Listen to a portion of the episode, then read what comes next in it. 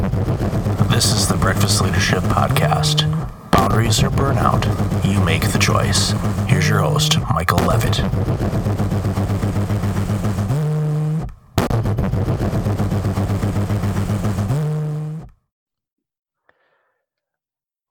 Welcome back. It's not every day that you get to chat with somebody that Forbes recognizes the world's premier expert on women's leadership. But today I get to. Sally Helgesen, welcome to the show. Good to be here, Michael. Great to have you here.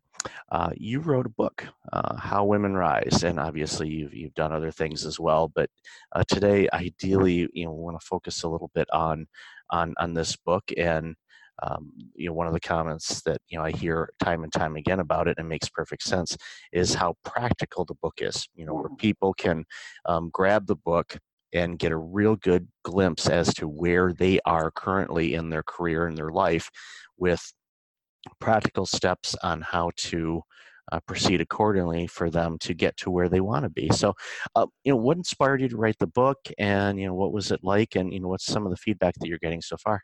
Oh, okay. Well, first of all, what inspired me to write the book, and my, I want to point out that my co- co-author is uh, Marshall Goldsmith, the uh, the legendary executive coach, and uh, it was really uh, reading Marshall's book. Uh, the 2010 book, What Got You Here Won't Get You There, about the behaviors most likely to get in the way of successful people, that inspired this book. I was working with some of uh, Marshall's concepts about intentional development of your career in the workshops I do, and I want to point out I've been doing uh, women's leadership workshops and inclusive leadership workshops all around the world for the last 30 years. Uh, but I was working with that material, and it was very clear to me that although the template, the underlying idea of Marshall's book is brilliant, and that is the habits and behaviors that get you to a certain level uh, in your career then can become problematic as you seek to rise higher. And yet you're invested in them because you know that uh, some of your success comes as a result of those behaviors and habits. It's a brilliant idea. Um, but some, not all, but some of the behaviors did not seem particularly um, uh, problematic for women. You know, for one one of the behaviors he has, for example, is um, learn to apologize. And I thought, well, you know, women have uh, an issue apologizing too much. You know, open a door and the first words are "I'm sorry." Uh, so I th- there were a number of things like that, and I thought, you know, this this is such a great concept, but wouldn't it be great to do a book where focused on the habits and behaviors most likely to get in the way of successful women because they're often distinctive for a number of reasons. Uh, so I approached Marshall, who'd been a friend and colleague at that point about 25 years and said, I, I, really think we should do this together. And he said, I love it. So that was the genesis of the book. And uh, we were able to draw on this uh, rich archive of experiences I've had doing these workshops, as well as his uh, coaching experience, which is vast, and his coaching template, which I think is one of the reasons that people are finding the book to be so practical yeah when you you can collaborate with somebody that is you know, like yourself you know a legend in this leadership space and when you can have two of these legends come together um, it it creates something that is uh, a world changer of a book and mm-hmm. uh, you know even even though it's you know it, it's it's geared towards women you know there are definitely lessons that us oh. gentlemen can follow and learn from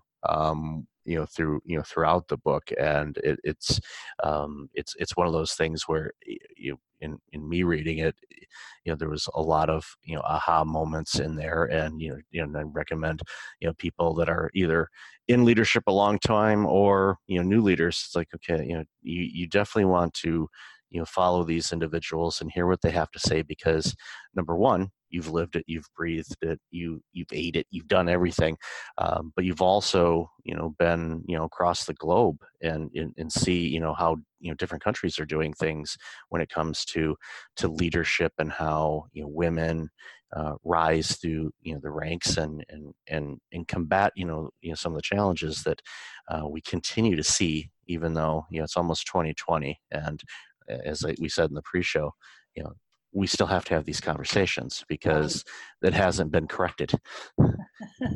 it's so true. And you know, it's it I'm really glad you brought up that point about the book being useful for men because that's been one of the really gratifying things here is that response.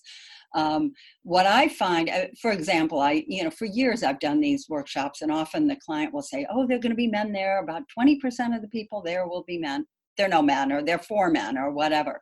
Um, but that's no longer true. Men really come to these programs about women's development with an idea of what can I learn? Um, how can I be a better mentor, sponsor, colleague, peer, boss, employee um, to the women leaders that and aspiring women leaders that I work with. So there's a lot of interest. I, I did a, a construction super conference out in Las Vegas last winter, and um, you know, people kept saying, well, it's construction. There are going to be a lot of men. And I'm going in my mind, yeah, yeah, yeah. I, I show up there about 65% men in this women's leadership uh, program that I was doing. And that's what they wanted to know. They give us some concrete, don't try to prove to us that we need to get better at at engaging women and inspiring women and helping women develop their full potential. We buy that. This is a construction industry. Uh, I said, but give us some concrete hands-on advice for how we can get better at it. And one of the things that they perceived of as very helpful was understanding the the behaviors and habits that did get in women's ways, which was the theme of the book Eh, one of the greatest things and lessons that I've learned in my life, and it's something that I always remind people to do is, and it sounds like, especially in that conference and, the other experiences you mentioned, is seek to understand. Eh, and I think a lot of us think, well, you know, this is how it's been done. You know, we've we followed the leadership of whomever you know each of us you know have had our mentors or bosses that we've had in our career and we emulate some of their behaviors. Some of us that are more in tune with the leadership space your research you know you know several authors and people to see you know okay, what are they doing? What you know how can i become a better leader for for the people that I'm serving and the community I'm serving and the business that I that I assist and and, and whatnot again with the the ultimate goal is to understand what they need and and those needs change over time and you'd you'd mentioned that you know you've been in this space for uh, over three decades and i'd be curious to see you know what have you seen that has improved since when you started and you know what are some of the things that um, you're not seeing the improvement that you really wish you could Oh, a wonderful question. Uh, first question I'll take first. What do I see that's improved? What I see that is improved is basically three areas. First of all, women have a lot more confidence and determination in terms of their own skills, and I say that broadly.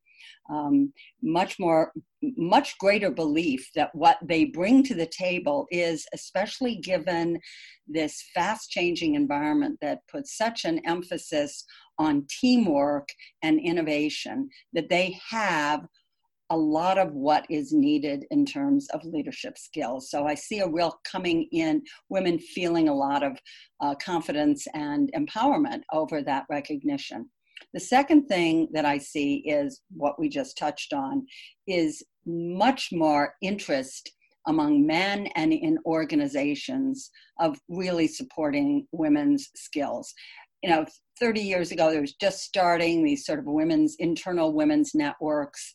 You know the idea was often you know let's let's give them a few dollars to have a brown bag lunch every other month and you know talk about whatever they want to talk about there was very little support there was very little money put into it um, and what there was was just sort of rah rah and not a focus on hands on and skills so uh, that has really changed. There's much more uh, investment in organizations, um, not across the board, but generally, and this is true globally, in really developing women's talents. I think that the the the, recognition that that the maximization and full engage hearts and minds engagement of human talent is what every organization needs to survive now and that is going to be you know require the biggest possible talent base to draw from so i think that that that commitment and the part of organizations and and the buy-in from men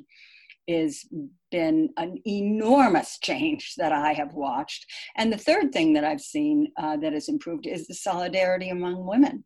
Um, and I think in you know it, it, it has its pl- uh, positive and and problematic manifestations, but me Too is an example of that. But, you know, it, even up to 15, 20 years ago, when you'd have these large internal conferences in an organization for women, the senior women wouldn't really want usually or often anything to do with it. They would feel that it was going to identify, that an involvement with that was going to identify them as just a woman or focused on women's issues. Um, and it was not not something that they felt was going to be to a career advantage for them. Uh, so there was very little solidarity in terms of that, in terms of support from senior women for programs that looked at the development of women broadly. Uh, and that has changed dramatically. Uh, senior, the most senior women in organizations are, are tend to be great champions, highly visible champions, and see it as something that uh, not only speaks to that to, uh, to their heart and their aspiration and their values, but also is going to be a career builder for them. So that solidarity that women feel is, I think, quite quite new. And as I said, I think the Me Too, one of its manifestations is it's a manifestation of, of solidarity.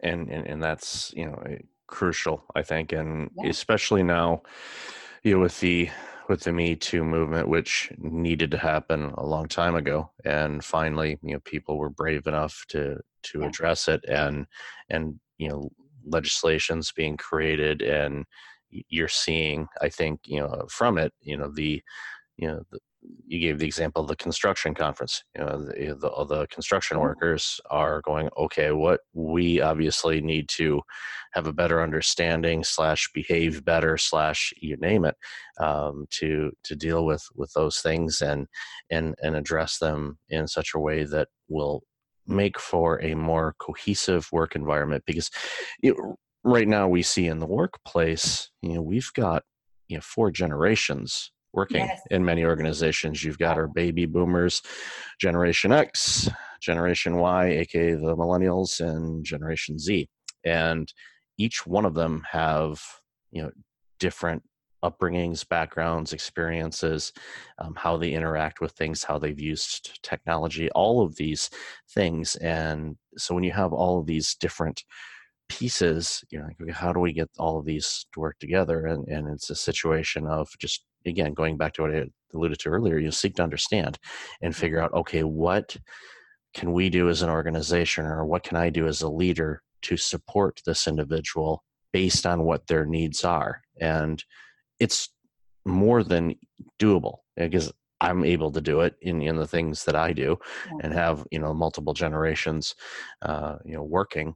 Uh, and it's, it, it, in understanding and you don't necessarily it's the point where you know for those of us that are constantly learning and studying the the the art form of leadership uh, it, it's learning these techniques and, and getting an understanding okay millennials are expecting this and gen z is expecting this and you know i'm being you know generation x I, you know i have obviously a longer history with working with you know my own generation and of course you know the baby boomers were my bosses so i you know i've had a long history of understanding you know how to navigate those relationships but again it's still there's there's always new techniques to learn. Well, I think what you bring up is really important because I think this uh, four generation template that is so common now in organizations has been something that has really helped people understand both the value and the imperative of diversity uh, that that what people bring these different generations one of the things they bring often is diverse values and skills and that's an aspect of diversity. So um, it, it's it's really that begins to change what is required of leaders. Um, and particularly because people need to be since innovation has become the, the mode of survival for so many organizations um, you need that kind of hearts and minds um, engagement. But one thing you said that i think is really important you know has to do with behaviors and skills. Uh, in my view um, what what is going to get us where we need to be in terms of leadership is number one awareness as you say awareness of what the different kinds of of, of values and capacities that people in an organization bring to the table. So leaders need to have that awareness. And then number two they need to, to know how to act on that awareness. And in my view, way too much time is spent on this sort of unconscious bias track where you you, you try to identify what people really feel and what they really think.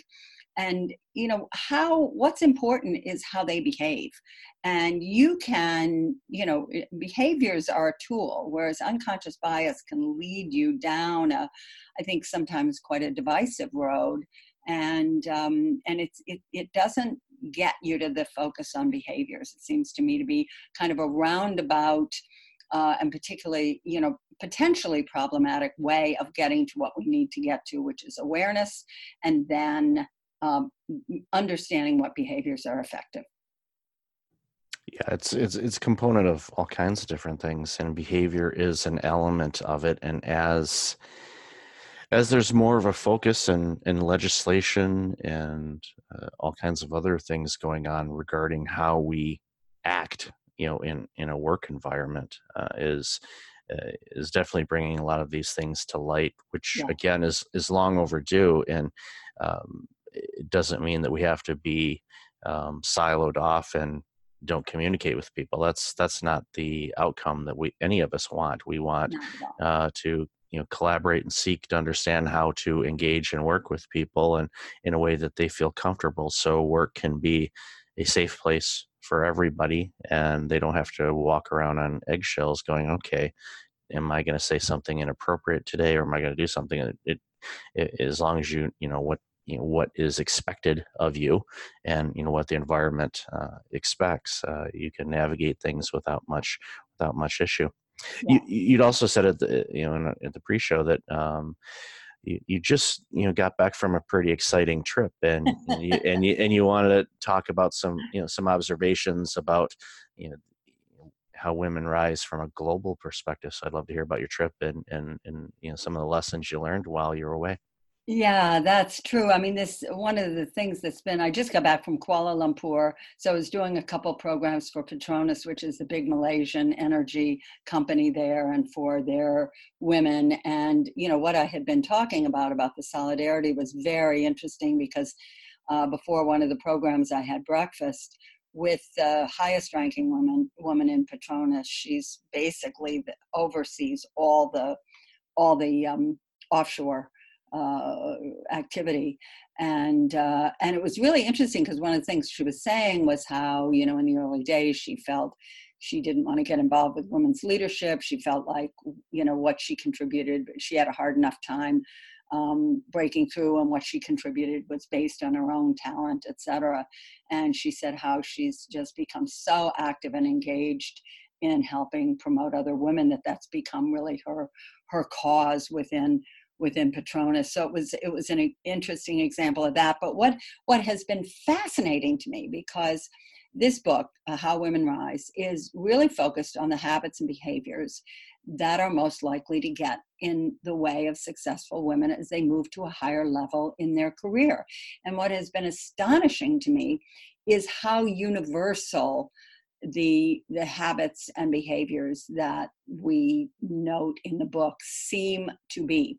When i was we sold rights i can't believe some of the places we sold rights. We sold rights in mongolia and indonesia you know in, in addition to all the you know typical expected places in korea and japan and um, china and russia and israel etc um, portugal uh, Brazil. But what what's really been fascinating is how universal a lot of uh, these behaviors seem to be. They may have slightly different manifestations. When I was doing a series of programs in Tokyo uh, in the winter, uh, I was there for a couple days and doing some media interviews, and the biggest response that I got to the programs was this wow, we thought only Japanese, we thought all of these were Japanese women's um, habits.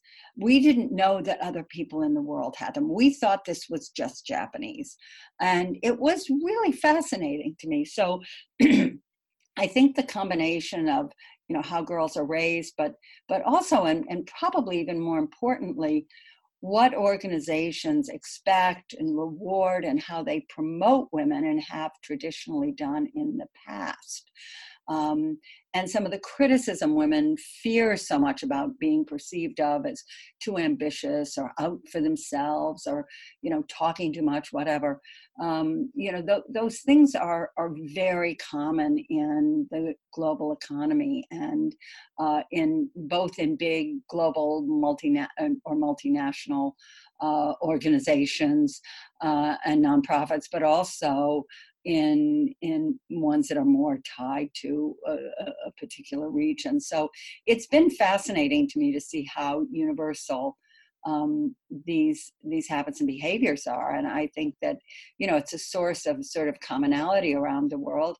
People do see um, women in the U.S. as at least they do in most of the world. I'm not sure that they feel this way in Europe, but uh, tend to see women in the U.S. as leading the way here and uh, so they're really interested in perspectives here. But um, the the the the way in which these habits and behaviors seem to to to crop up in extremely different cultures. Marshall and I did a two week tour of India, and and we heard the same thing. You know, it sounds like this book was written for women in India.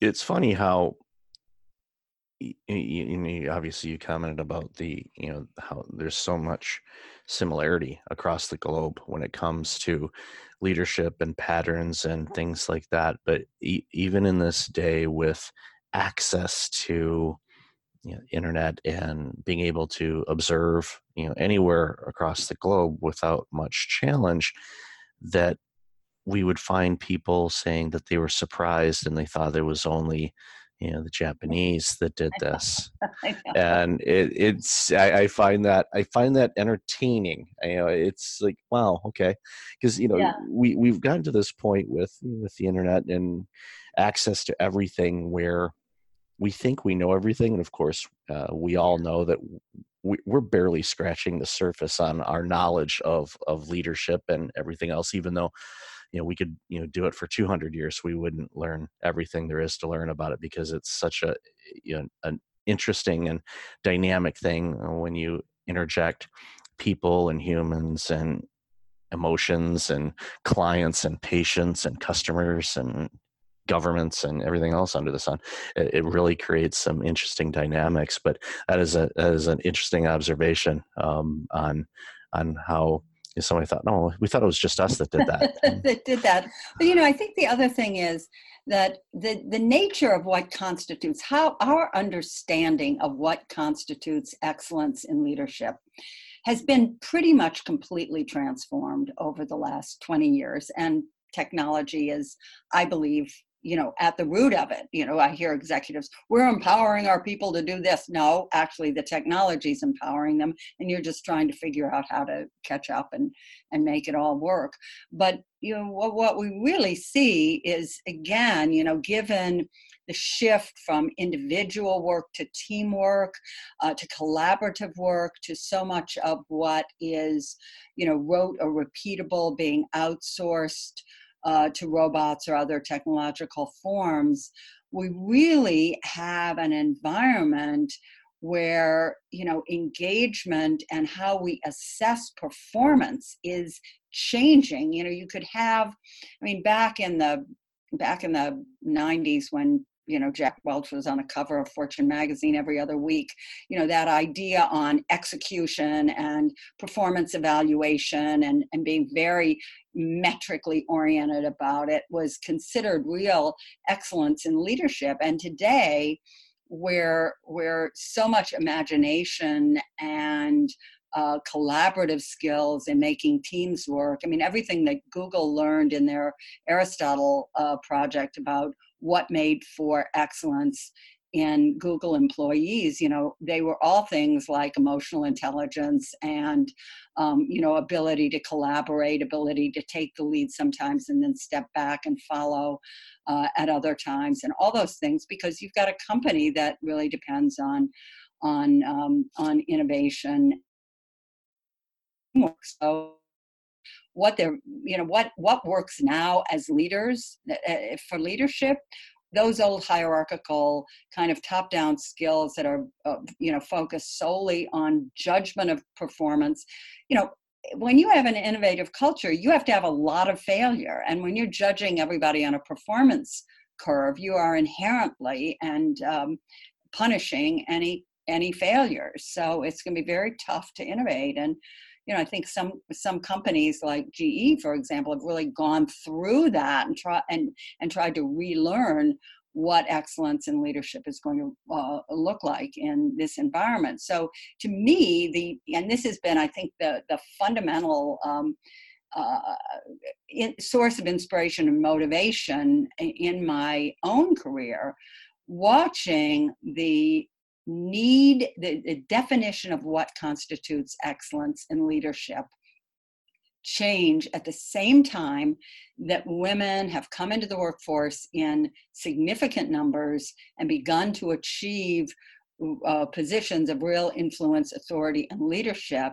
watching what women bring and how organizations are changing and need to change, and sort of how that unlocks is is quite extraordinary because I do believe that if women had come in to organizations when we were at the you know uh, when the, the hierarchical model was still pretty much unquestioned uh, that it you know the outcomes would have been different and we would have had less opportunity to influence the course of how leadership um, is done and uh, and it would have been harder and there would have been more you know penalty for not adapting to the old model yeah and then the best way to wrap it up and and, and pardon the pun here is, uh-huh. you know what got you here won't get you there exactly. and it's so true and it's um and i'm seeing more and more agile organizations yeah. embracing failure and in doing it in a way because you're figuring out what what needs to get done and you're creating